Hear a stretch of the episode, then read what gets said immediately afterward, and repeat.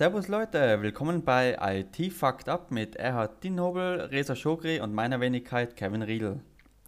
Heute geht es um die shittiest NFTs ever. Und da würde ich jetzt gleich mal an einen von euch zwei übergeben und bin gespannt auf eure Stories oder auch aus eurem Umfeld, was ihr da schon so miterlebt habt. Und ja, ich glaube, der Rest ergibt sich eh von selbst. Der Reza fängt jetzt einmal an, oder? ähm, ja, gut, das passt sehr gut. Ich habe, ich habe eine Geschichte zu erzählen von einem Projekt, wo ich jetzt auch selber investiert habe. Ähm, war spannend, das war zu dieser, sage ich mal, Hochzeiten von Binance Smart Chain. Da wurden einfach sehr viele Projekte von Ethereum geforkt und wurden einfach eins zu eins geklont. Und ähm, ich habe gedacht, ach, ich, ich minte mal bei so einem NFT. Das war ein, ich glaube, CryptoPunks äh, Fork, ja. Also CryptoPunks basiert auf Ethereum, ist sehr, sehr erfolgreich, ist auch ein sehr legites Projekt. Basiert im Prinzip darauf, dass die ähm, anfänglichen Leute, die Investoren, das gemintet haben und dann hat es eine sehr äh, große Aufschwungsphase gegeben und diese CryptoPunks sind sehr random generiert. Und ähm, ja, das Ganze ist eigentlich ein sehr erfolgreiches Projekt. Also diese CryptoPunks werden für sehr, sehr hohe ich glaube, zum Teil Millionenbeiträge jetzt auch getradet, wenn mich nicht alles täuscht. Also sehr hohe Beiträge. Und dieses Binance Margin Fork war, sage ich mal, ein Projekt, wo ich dachte, hm, ich stecke mal ein bisschen mal Geld rein. Und ähm, man hat auch wirklich dann NFTs auch bekommen im Nachhinein und nur die Webseite war seit nach, nach zwei Wochen oder so äh, sehr schnell offline. Es hat überhaupt keinen Marktplatz gegeben, wo man auch diese NFTs traden hat können. Sie haben ein einzelnes, ein eigenes versprochen, aber die war auch kurz online und dann war sie offline und das Projekt war tot und die ganzen Metadaten, sprich ein NFT besteht ja eigentlich aus einem äh, Non-Fungible Token, ein Smart Contract, was immer im Blockchain existiert und wo man auch eine gewisse Garantie hat, dass der auch wahrscheinlich weiterhin existiert. Und die Metadaten, und die Metadaten waren alle sehr zentral gehostet. Ja, das ist, Metadaten sind zum Beispiel, wie rar so ein NFT ist und wo die Bilder gespeichert sind von diesen NFT. Die waren einfach alle weg. Und natürlich war mein Investment auch weg.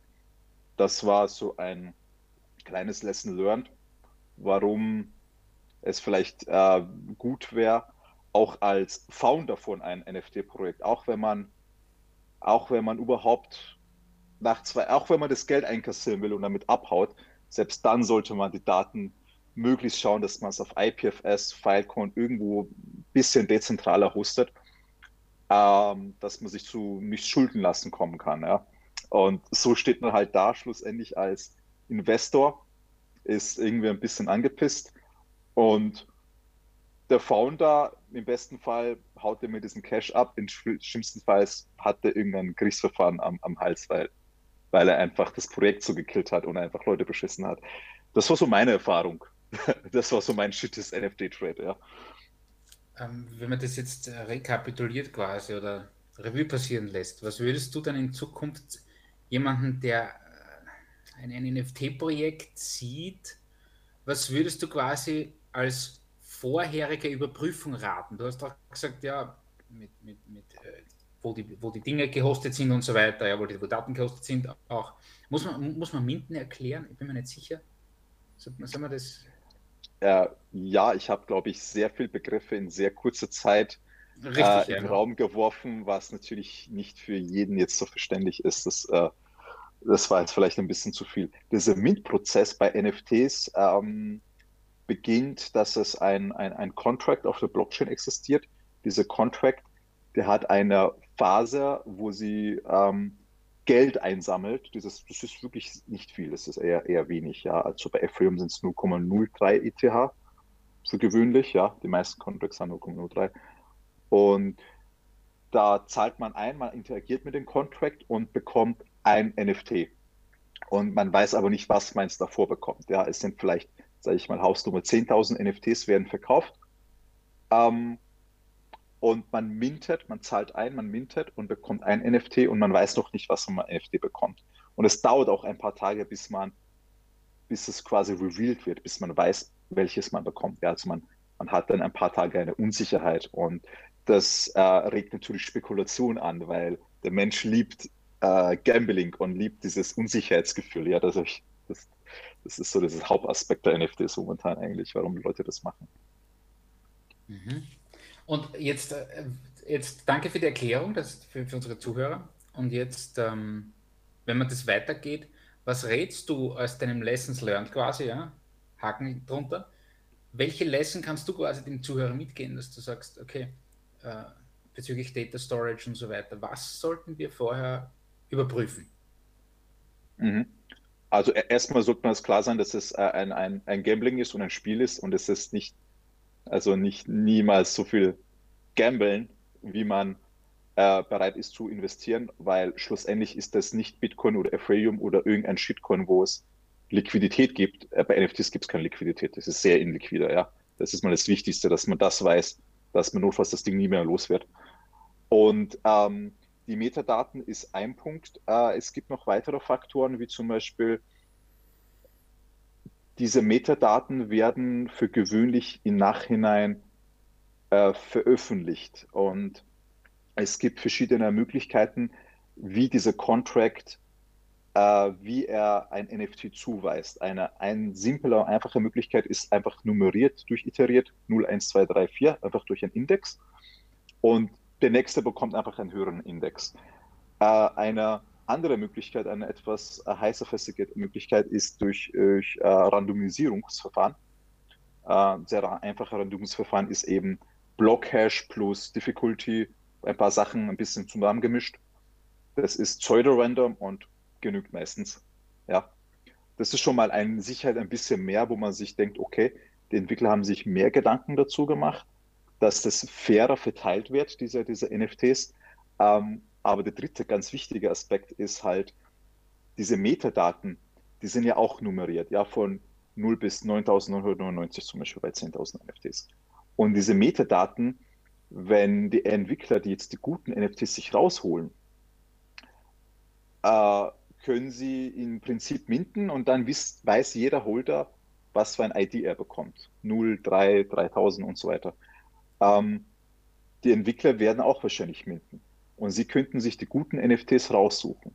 Um das zu verhindern, könnte man jetzt äh, machen, auch manche Entwickler, die sagen, hey, okay, wir hashen komplett mal diese ganze Liste ähm, und veröffentlichen es vorab als Hash-Information 0 bis, bis, bis, bis, bis 1000, äh, bis 9099 und die veröffentlichen mal diese Information, ähm, dass sie im Nachhinein beweisen können, dass sie es nicht manipuliert haben, dass sie die Reihenfolge nicht manipuliert haben.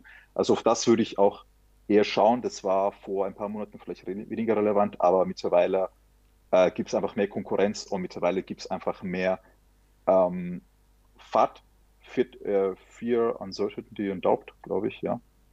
Und mittlerweile sollte man das als Entwickler berücksichtigen und natürlich auch als Investor. Also, ja. Mhm gibt das Kevin, du wolltest was sagen? Also, weil es mir jetzt gerade einfällt, es gibt da sonst noch so Seiten wie checkmynft.com, glaube ich. Du kannst dann den NFT-Contract einfügen und dann gibt er da gleich schon so Ratings zurück und sagt, hey, äh, wegen dem und dem und dem Aspekt äh, wäre ich vielleicht vorsichtig. Ähm, OpenSea hat da ja auch so ein Confidence Rating, Confidence Score, den sie dir eh automatisch voll aufs Auge drücken. Das heißt, wenn du den NFT kaufen möchtest, sagen sie, hey, Achtung, äh, die Creator Wallet, also die, derjenige, der diese NFT Collection erstellt hat, hat mit dieser Wallet vorher vielleicht noch nichts gemacht, weil die Wallet gibt es erst seit, also auf OpenSea seit einer Woche oder so in der Richtung. Ist auch jemand, ja, mehr oder weniger unsicheres Zeichen.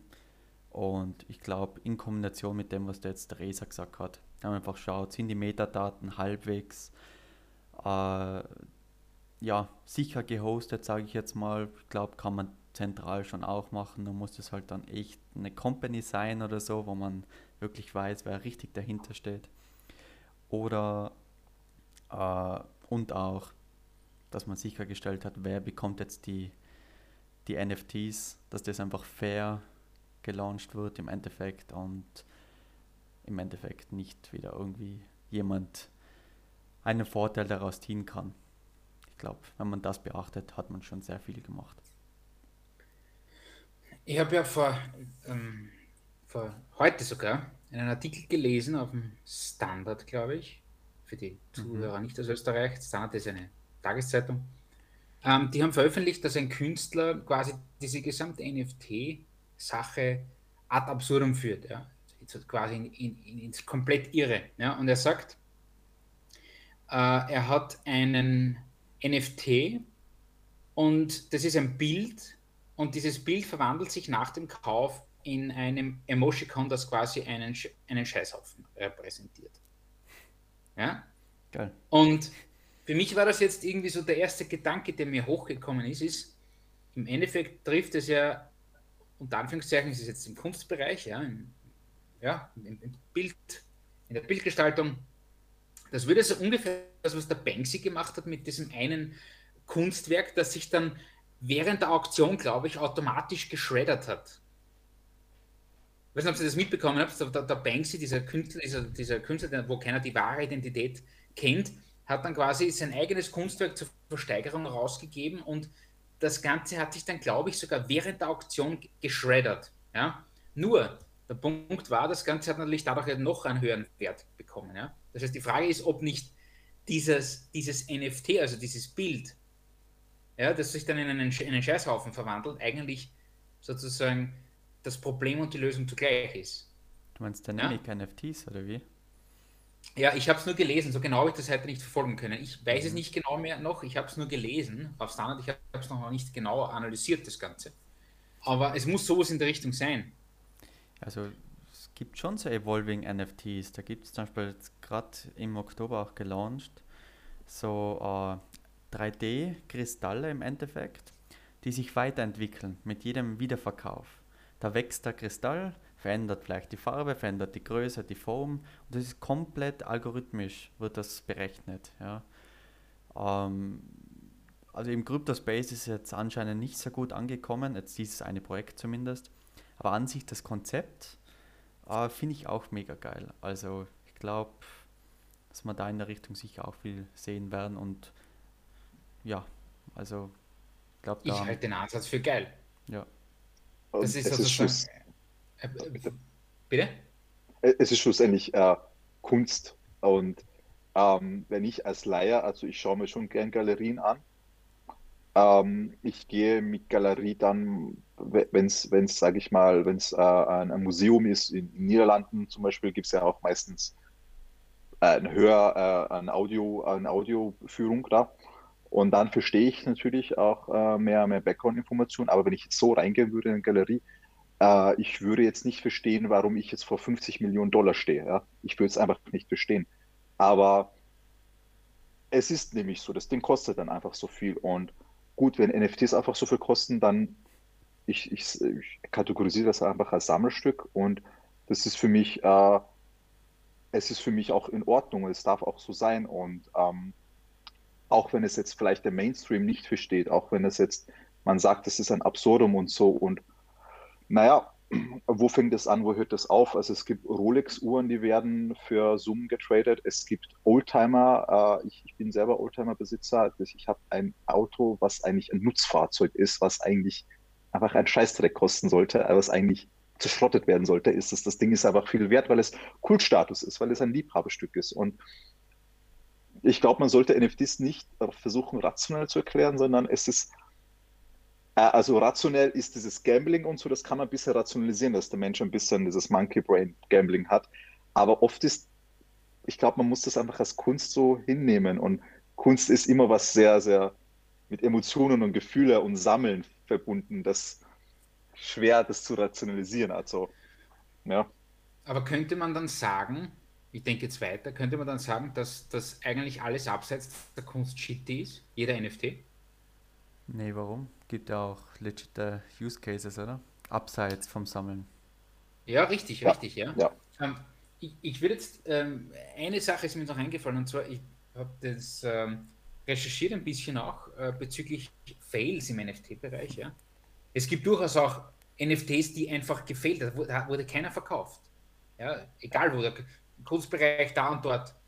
Nur stellt sich die Frage, ähm, ist NFT per se, warum wurde es nicht verkauft? Was ist der, der Hintergrund dabei? Was war der Fail dabei? Ja? Was können die Fails sein, wenn man einen NFT verkaufen möchte?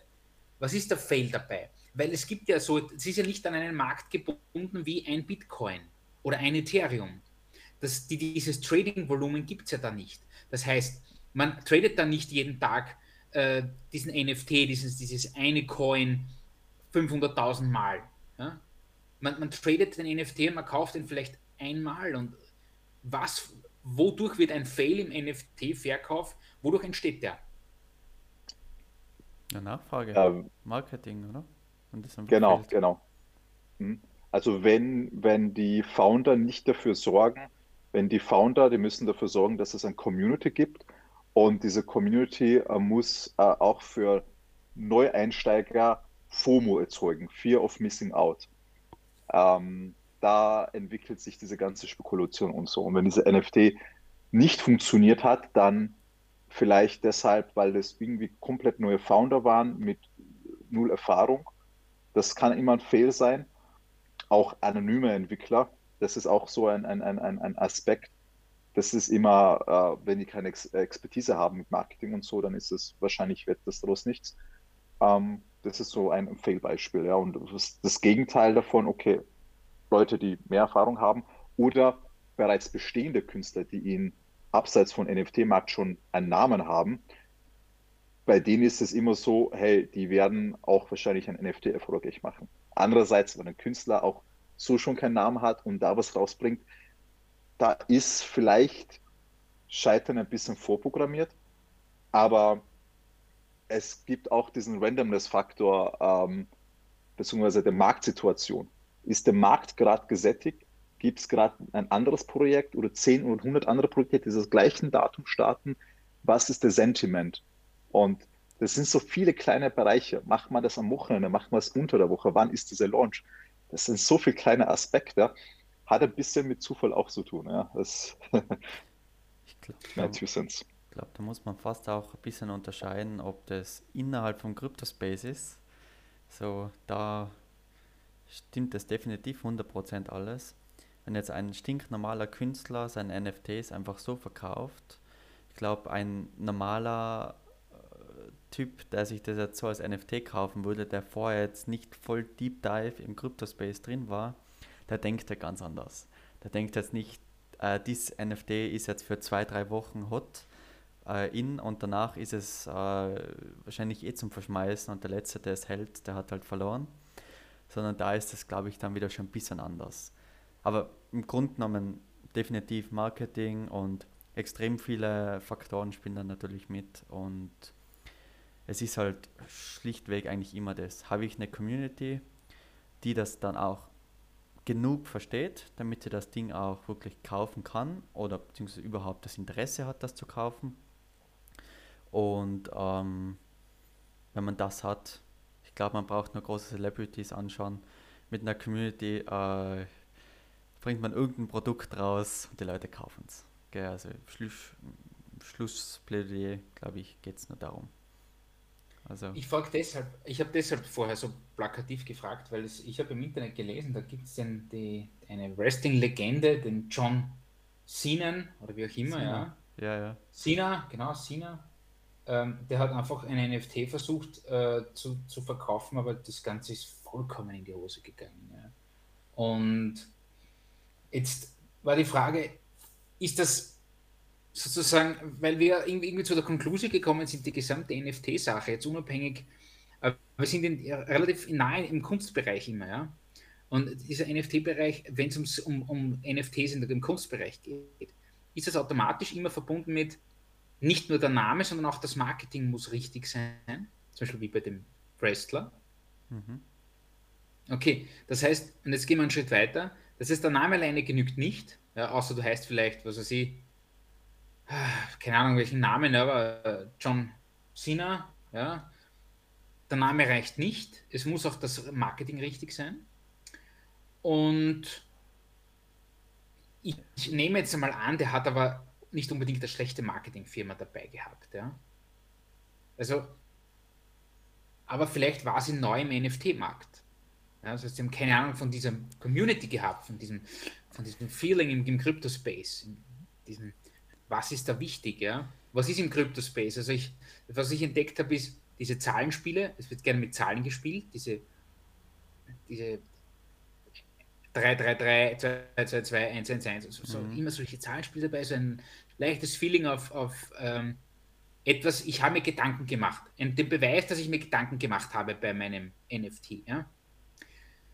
Und die andere Frage ist dann noch, also wenn es nicht nur Marketing und also ist es Marketing und der Name gemeinsam als Kombination, dass es dass ein NFT erfolgreich ist?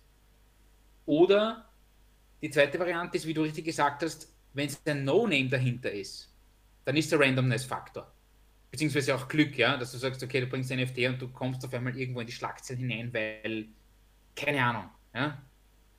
Blockchain vielleicht auch noch relevant. Weil wenn ich jetzt äh, im Crypto-Space bin, da ist Ethereum vielleicht keine schlechte Wahl, ein NFT-Projekt zu launchen, weil viel Volumen da und mhm. generell die meisten NFTs sind halt einfach auf Ethereum. Allerdings, wenn man jetzt, äh, ich sage jetzt mal, in Österreich ein NFT-Projekt aufzieht, ich glaube nicht, dass man jemanden überzeugen kann, der nicht schon, keine Ahnung wie viel äh, oder schon länger im Crypto-Space ist, dass man für eine, eine einzige Transaktion plötzlich 100 Dollar zahlen darf. Ähm, ist, glaube ich, sehr schwer. Und wenn man jetzt ein NFT auf einer Layer 2 Solution hat, Polygon zum Beispiel, dann ist das ja zum Beispiel bei OpenSea, dem NFT Marketplace, ja komplett gas-free. Also man zahlt keinen Cent. Ja, und ich, gl ich glaube, das kommt eben wiederum auf die Community drauf an, also die Target Audience, die Zielgruppe, aber eben auch Kombination dazu vielleicht sogar noch mit der Blockchain, wenn man jetzt außerhalb von CryptoSpace denkt. Müssen wir das Layer 2 noch erklären für unsere Zuseher? Ähm, also es, aufgrund dessen, dadurch, dass äh, Ethereum ja an sich äh, schon eine der früheren Blockchains war, oder? Und eine der ersten Smart Contract Solutions, die halt wirklich am Markt eine gewisse Präsenz gewonnen oder bekommen hat, äh, war man sich vielleicht am Anfang noch nicht unbedingt aller Probleme bewusst, beziehungsweise sie waren noch nicht mit eingebaut. Das heißt, äh, gerade bei Ethereum ist so dieses Skalierungsproblem oft ganz, ganz ein großes Issue. Und aufgrund dessen gibt es halt ganz viele Konkurrenzprodukte. Von Binance Smart Chain, äh, Solana und Co. Cardano jetzt zukünftig, wenn sie Smart Contracts äh, eben auch zulassen aber eben auch Layer 2 Solutions. Das heißt also eine, eine Blockchain sozusagen, die, also ein, eine zusätzliche Schicht, die auf der Ethereum Blockchain aufsetzt. Da gibt es zum Beispiel eben Arbitrum oder eben Polygon. Und die versuchen diese Probleme zu lösen. Das heißt, man zahlt weniger pro Transactions, äh, pro Transaction für gewöhnlich. Sie ist meistens auch schneller und eben dadurch skalierbarer. Ja, das war eine gute Erklärung. Und jetzt sind wir eigentlich beim nächsten Schritt und sagen, okay, äh, im Moment ist es so, dass das Volumen eigentlich nur im, im Ethereum-Bereich stattfindet. Das wirkliche Volumen. Meiner Meinung nach. Ja. ja. Kann mich auch irren, aber ich glaube, das wirkliche Volumen ist da. So, das nächstgrößere, das ist allerdings, ich kann es ich, ich nicht im Prozentbereich sagen, aber das nächstgrößere Volumen wäre meiner Meinung nach im Solana-Bereich. Bin mir ja, nicht sicher. Ja, ja, ganz sicher. Ja. Ähm, und jetzt aber die Frage, im Solana-Bereich im Solana zahlt man ja für eine Transaktion Cent. Ja. Das ist ja nichts. Ja. Jetzt ist die Frage, wie schafft man es aktuell sozusagen von dieser Ethereum High-Cost NFT-Solution die Leute zum, zu einer Solana-Solution zu bewegen? Oder schafft man es? Oder wäre es egal? Ja, aber es ist egal, weil wenn man Solana einkauft und müsste man sonst dann wieder in Ethereum konvertieren, wenn man Ethereum haben möchte. Das ist ja nicht so, nicht so trivial, dieses Verrechnen, weil du bist in einer, in einer Currency gefangen quasi. Ja. In einem Ökosystem. In einem Ökosystem eigentlich, richtig. Auch, auch, auch als Developer, ja. Also wir haben versucht, äh, Solana zu entwickeln und wir werden das auch in Zukunft machen. Ähm, nur äh, wir sind halt, ähm, wir fühlen uns, sage ich mal, wohl in Solidity auch wenn Solidity eine eher unangenehme Programmiersprache ist. Aber die Einstiegshürde bei Solana als Developer ist eine höhere und auch für den User ist es eine höhere. Man ist halt Also alle sind quasi in ein Ökosystem gefangen, ähnlich wie Programmiersprachen. Nur bei Programmiersprachen hast natürlich kein Token und keinen ganzen, äh, sage ich mal, äh, Spekulation dahinter. Also da, es ist es ist noch mal ein Stückchen härter, ja, dieser dieser Switch auf andere Systeme. Und ähm, es gibt einen Punkt, das ist dieses Trust ähm, weil schlussendlich ähm, kann man äh, bisschen darauf spekulieren, wie hoch ist die Wahrscheinlichkeit, dass Bitcoin in zehn Jahren existieren wird. Die Wahrscheinlichkeit ist äh, sehr, sehr hoch. Die Wahrscheinlichkeit ist höher, dass Bitcoin in zehn Jahren existiert als in manchen anderen Ländern. Äh, Ethereum, da ist die Wahrscheinlichkeit schon geringer, aber verhältnismäßig immer noch gut im Vergleich zu anderen Blockchains. Bei Solana, man hat so ähnliche Systeme schon davor gesehen, die kommen und gehen. Und Solana hatte auch mal einen kompletten Systemausfall, wo einfach nichts mehr gegangen ist, wo man gesehen hat, hoppala, das Ganze ist hochzentral, das Ganze ist noch in Early Stages und äh, diese Stufen haben Ethereum und Bitcoin schon hinter sich. Ja, Bitcoin hatte auch mal hässliche Sachen, wo eine, glaube ich, eine Milliarde Tokens oder so Bitcoins gemeint hat. Es hat ein, es hat ein, ein, ein sag ich mal, eine Hardfork oder Software-Update eigentlich dafür gebraucht. Innerhalb von Stunden haben sie den Blick herausgepresst damals. Es war noch ein Cent-Bereich. Und bei Ethereum hat es halt auch durch ein richtiges Hardfork gegeben, wo man einfach gesagt hat, okay, es wurde ein Smart Contract gehackt.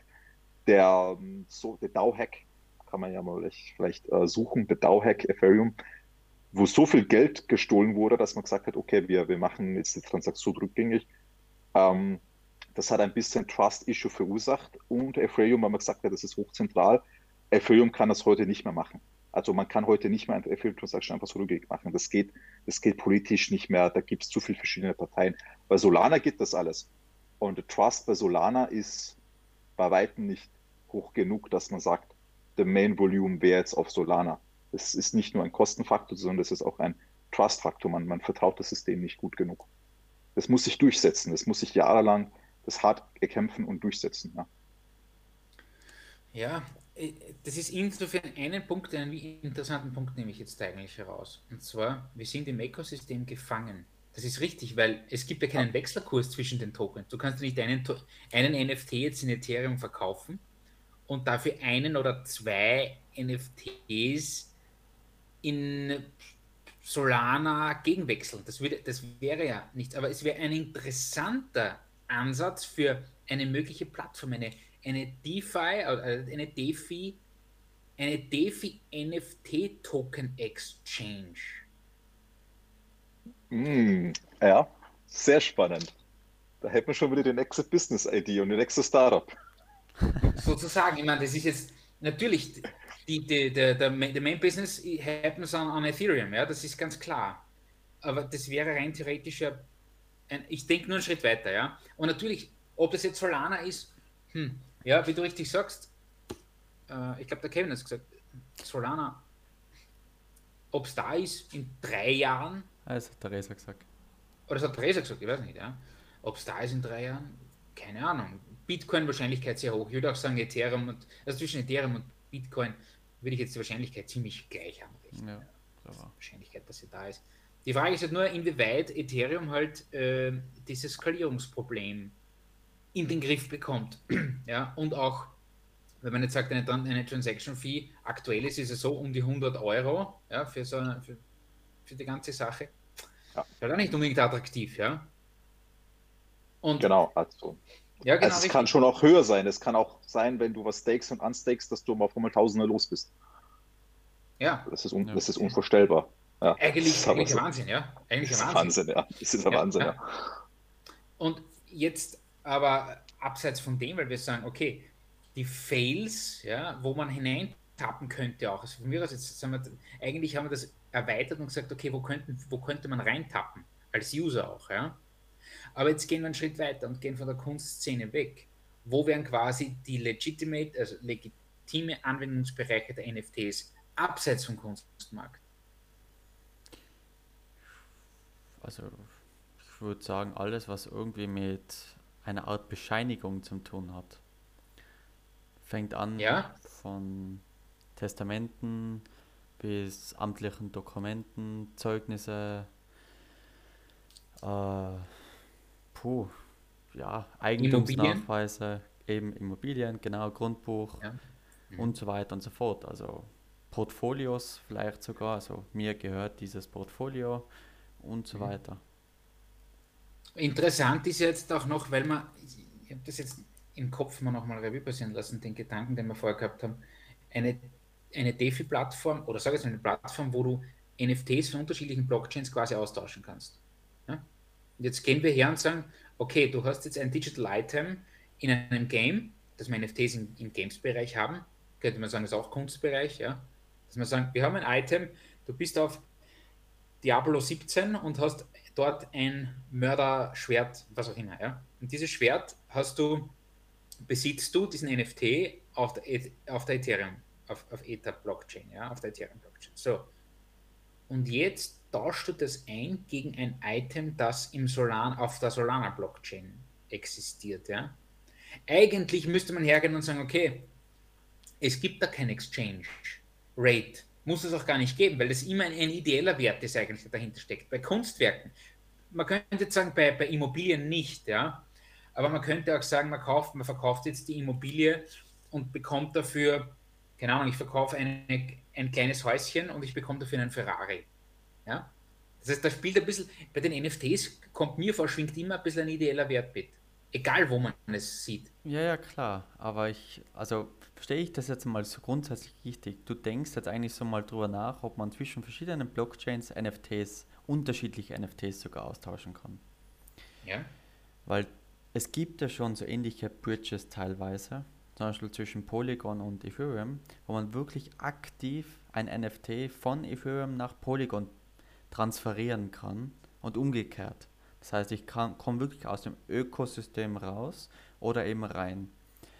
Ähm, das ist jetzt ja schon mal von diesem einen Use Case um einiges einfacher, muss man schon mal dazu sagen, weil es ja kein aktiver Austausch, sondern ich wechsle nur das Ökosystem. Aber auch hier schon hat man ja das Problem, dass man diesen Smart Contract, also diesen NFT, auf beiden Blockchains als Developer, also als Creator, deployen muss oder zumindest ein übergeordnetes Interface oder was auch immer.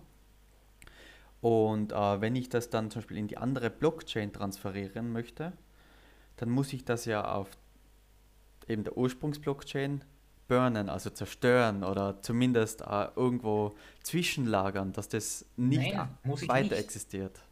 Nein, weil du magst einen Tausch. Das heißt, ein, das sind zwei Personen und die tauschen lediglich den NFT.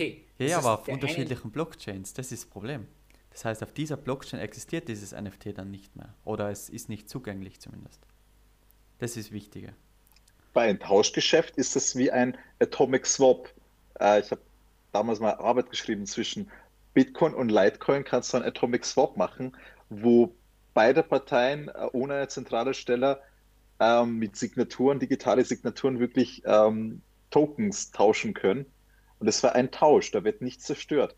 Es wird nur genau. der Besitztum übergegeben an einen anderen. Genau so ist es. Aber auf einer anderen Blockchain. Nicht auf der anderen. Abgebildet?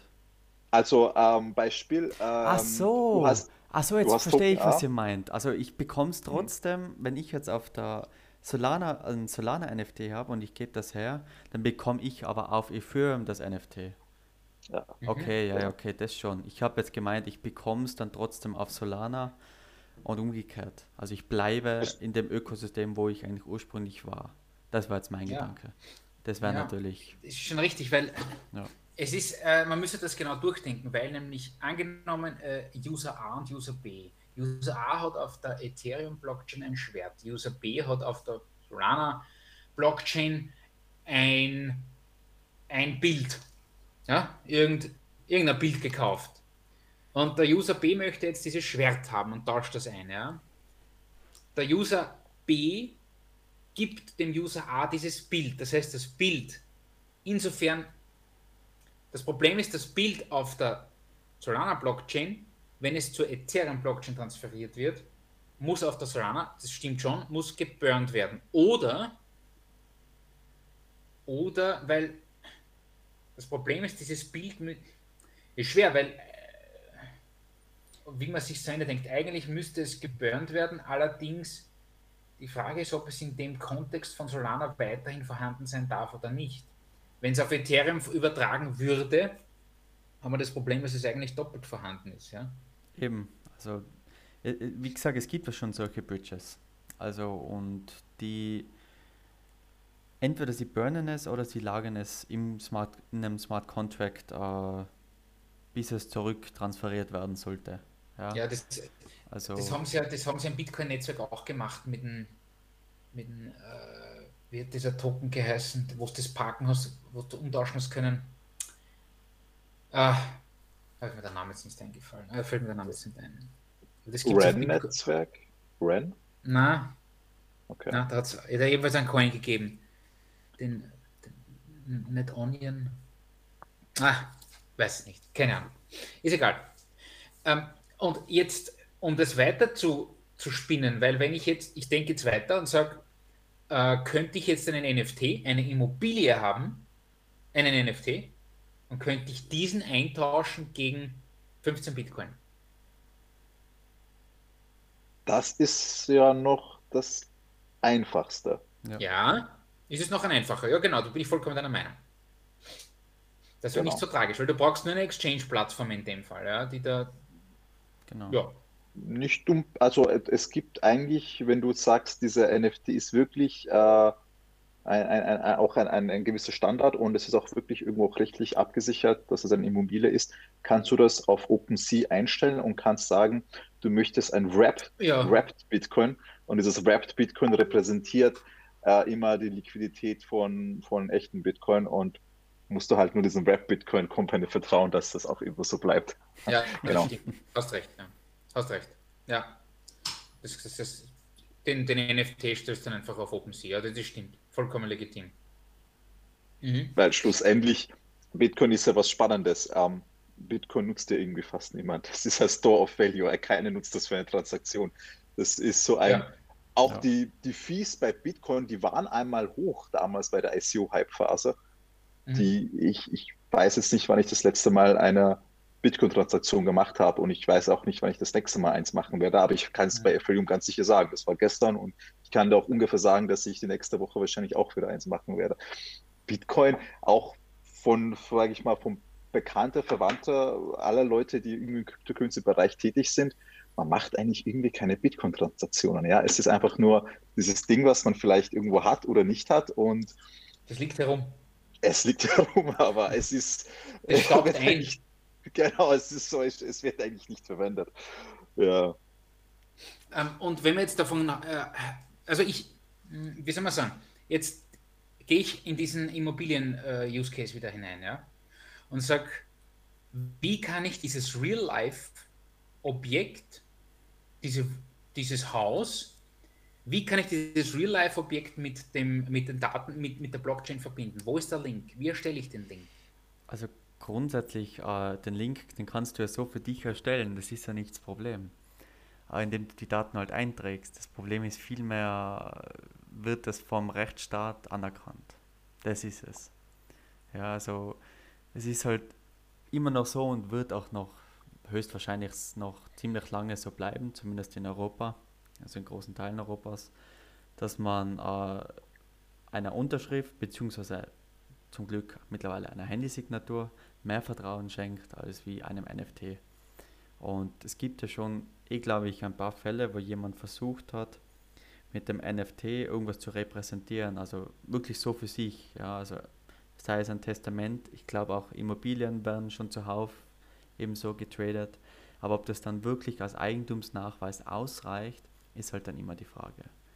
Ob man das jetzt, vielleicht das unterschriebenes PDF, Handysignatur oder eingescannt oder wie auch immer, so als NFT verkauft, das ist halt dann auch die Frage, aber dann ist es eher halt äh, das Bild oder das Dokument selbst und nicht das NFT. Ja, was eigentlich wieder dem ganzen Prinzip dann widerspricht. Ja, das, ist nicht einfach, Sache, ja, richtig. Mhm. Das, das regulatorische Framework besteht halt äh, noch nicht, weil die Technologie ähm, auf, auf, auf Steroiden ist und die Technologie im Blockchain-Bereich ist auf doppelt Steroid und die entwickelt sich halt sehr, sehr viel schneller als es die, die rechtlichen Frameworks. Äh, es gibt natürlich Ausnahmen. Also kleine Länder tun sich natürlich immer auch leichter, rechtliche Sachen äh, zu implementieren. Ähm, und kleine Länder hätten, glaube ich, da auch in Zukunft einen gewissen Vorsprung. Ja, wenn man wenig Einwohner hat, wenn man äh, ein, also, sag ich mal, ein schlanke politisches System hat und wenn man da irgendwo auf einmal eine neue Technologie sieht als, als, als, als Land und als Politik, denkt man sich, hey, wenn wir da jetzt ein richtiges Framework schaffen, dann ziehen wir auf einmal Geld an und Entrepreneurship an und oder auch, auch vielleicht auch neue Einwanderer, die wir halt brauchen als kleines Land, die ziehen wir auch an. Und diese Länder werden ähm, wahrscheinlich dann auch ähm, von dieser Aufschwungphase profitieren. Das ist jetzt auch schon im Cryptocurrency-Bereich so, dass gewisse Länder sehr offen damit umgehen und da werden einfach auf einmal sehr viele Firmen da gegründet. Ja. Und momentan ist es ähm, viel einfacher, sage ich mal, in, äh, in diesen Landbereich, dieses, dieses virtuelle Land ist halt ein großes Ding, weil da braucht man kein richtiges Framework. Das ist einfach alles virtuell und man kauft sich virtuell irgendwo ein Land.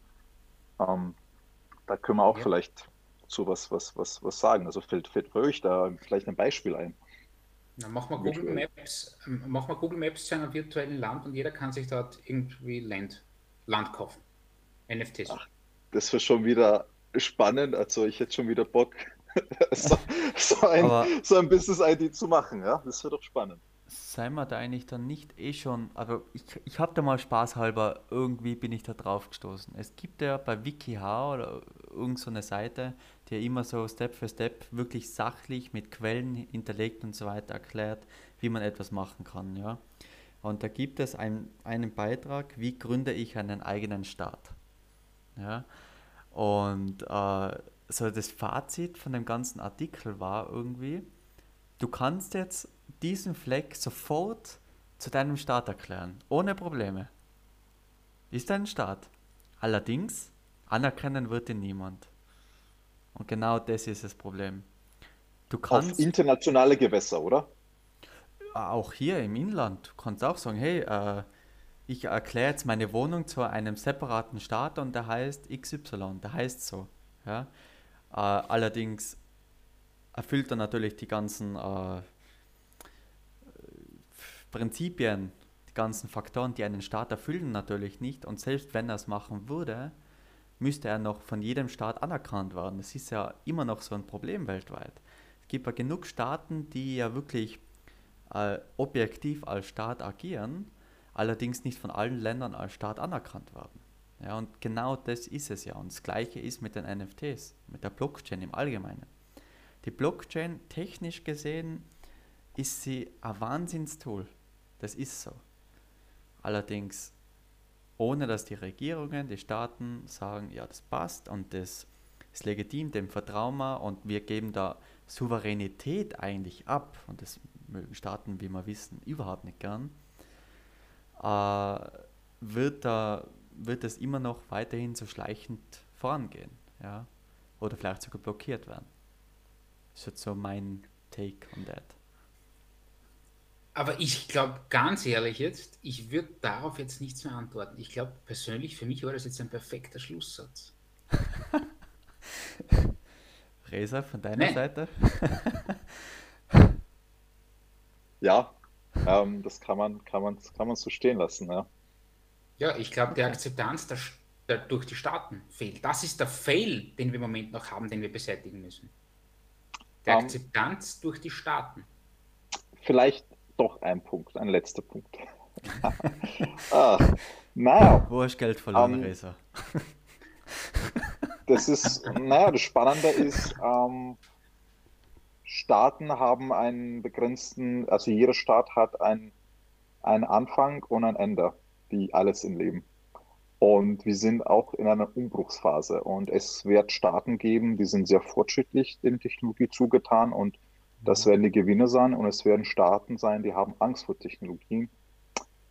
Naja, man, man muss sich halt, glaube ich, auch irgendwann eine Seite bekennen als, als Individuum oder auch als Staat. Und ich glaube, dieser technische Fortschritt, was äh, auf uns zukommt, das kann man ähm, so nicht verhindern. Also die klugen Staaten werden das zulassen, aber reguliert. Wenn ein Staat das äh, nicht zulässt und, sage ich mal, komplett mal verbietet, wird das für diese Staat wahrscheinlich auch Konsequenzen haben. Das heißt, für mich die Mitnahme ist eigentlich die Akzeptanz durch die Staaten für, für, den, für, den Block, für die Blockchain Technology Business, äh, für den, für den Blockchain Technology Business würde es schon reichen, wenn durch die Staaten eine regulierte Akzeptanz vorhanden ist. Könnte man das so zusammenfassen? Ich denke schon. Also wildes Westen für immer wäre, ich glaube, vielleicht auch nicht sehr gesund, wie es jetzt vor, wie es jetzt bis jetzt auch, auch war. Jetzt wird es schon langsam reguliert. Ähm, irgendwann wird es reguliert werden und es wird aber auch mehr legitimere Projekte dann dadurch auch entstehen. Ja.